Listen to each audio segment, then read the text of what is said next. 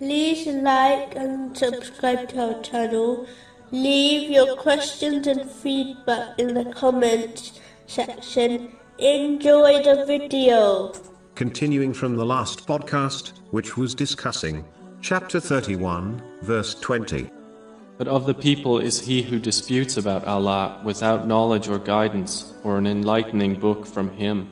A major obstacle, which prevents one from submitting to the obedience of Allah, the Exalted, is ignorance. It can be argued that it is the origin of every sin, as the one who truly knows the consequences of sins would never commit them. This refers to true beneficial knowledge, which is knowledge that is acted upon.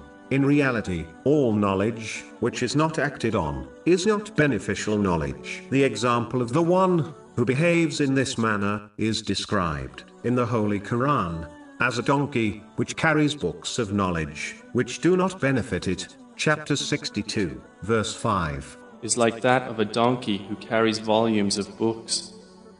Wretched is the example of the people who deny the signs of Allah. A person who acts on their knowledge rarely slips up and commits sins intentionally. In fact, when this occurs, it is only caused by a moment of ignorance where a person forgets to act on their knowledge, which results in them sinning. The Holy Prophet, peace and blessings be upon him, once highlighted the seriousness of ignorance in a narration found in Jami At Tirmizi, number 2322, when he declared that everything in the material world is cursed except for the remembrance of Allah, the Exalted. Whatever is connected to this remembrance, the scholar and the student of knowledge. This means that all the blessings in the material world will become a curse for the one who is ignorant, as they will misuse the blessings given to them, thereby leading to sins. In fact, ignorance can be considered